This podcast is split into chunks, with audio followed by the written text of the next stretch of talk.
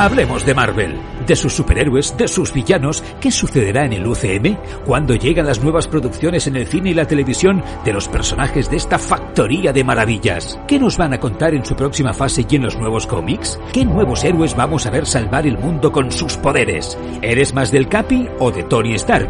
¿Spidey es el mejor?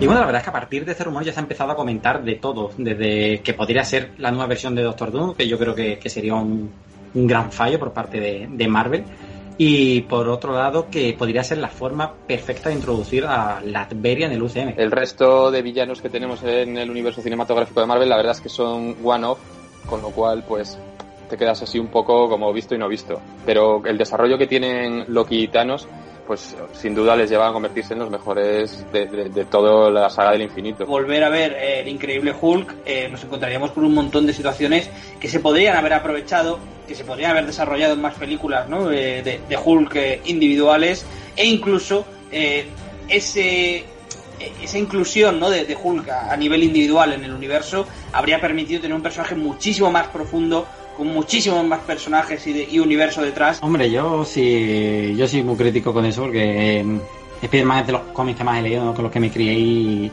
sí que te choca mucho ver esa TNA. Yo entiendo que la han hecho por romper con todo lo que se había hecho antes, con, está clarísimo que con Spider-Man han tenido que, que jugársela de Marvel Studios y ha cambiado, de hecho, todos los secundarios, a todos les ha dado un giro. Para mi gusto ninguno acertado, pero bueno, les ha dado ahí la, la vueltecita. Marvel Talks, con la colaboración de Blog de Superhéroes. Noticias, novedades, rumores. Súmate a este poderoso equipo todas las semanas. Conviértete en un miembro más de Marvel Talks, una producción de Upcast.com.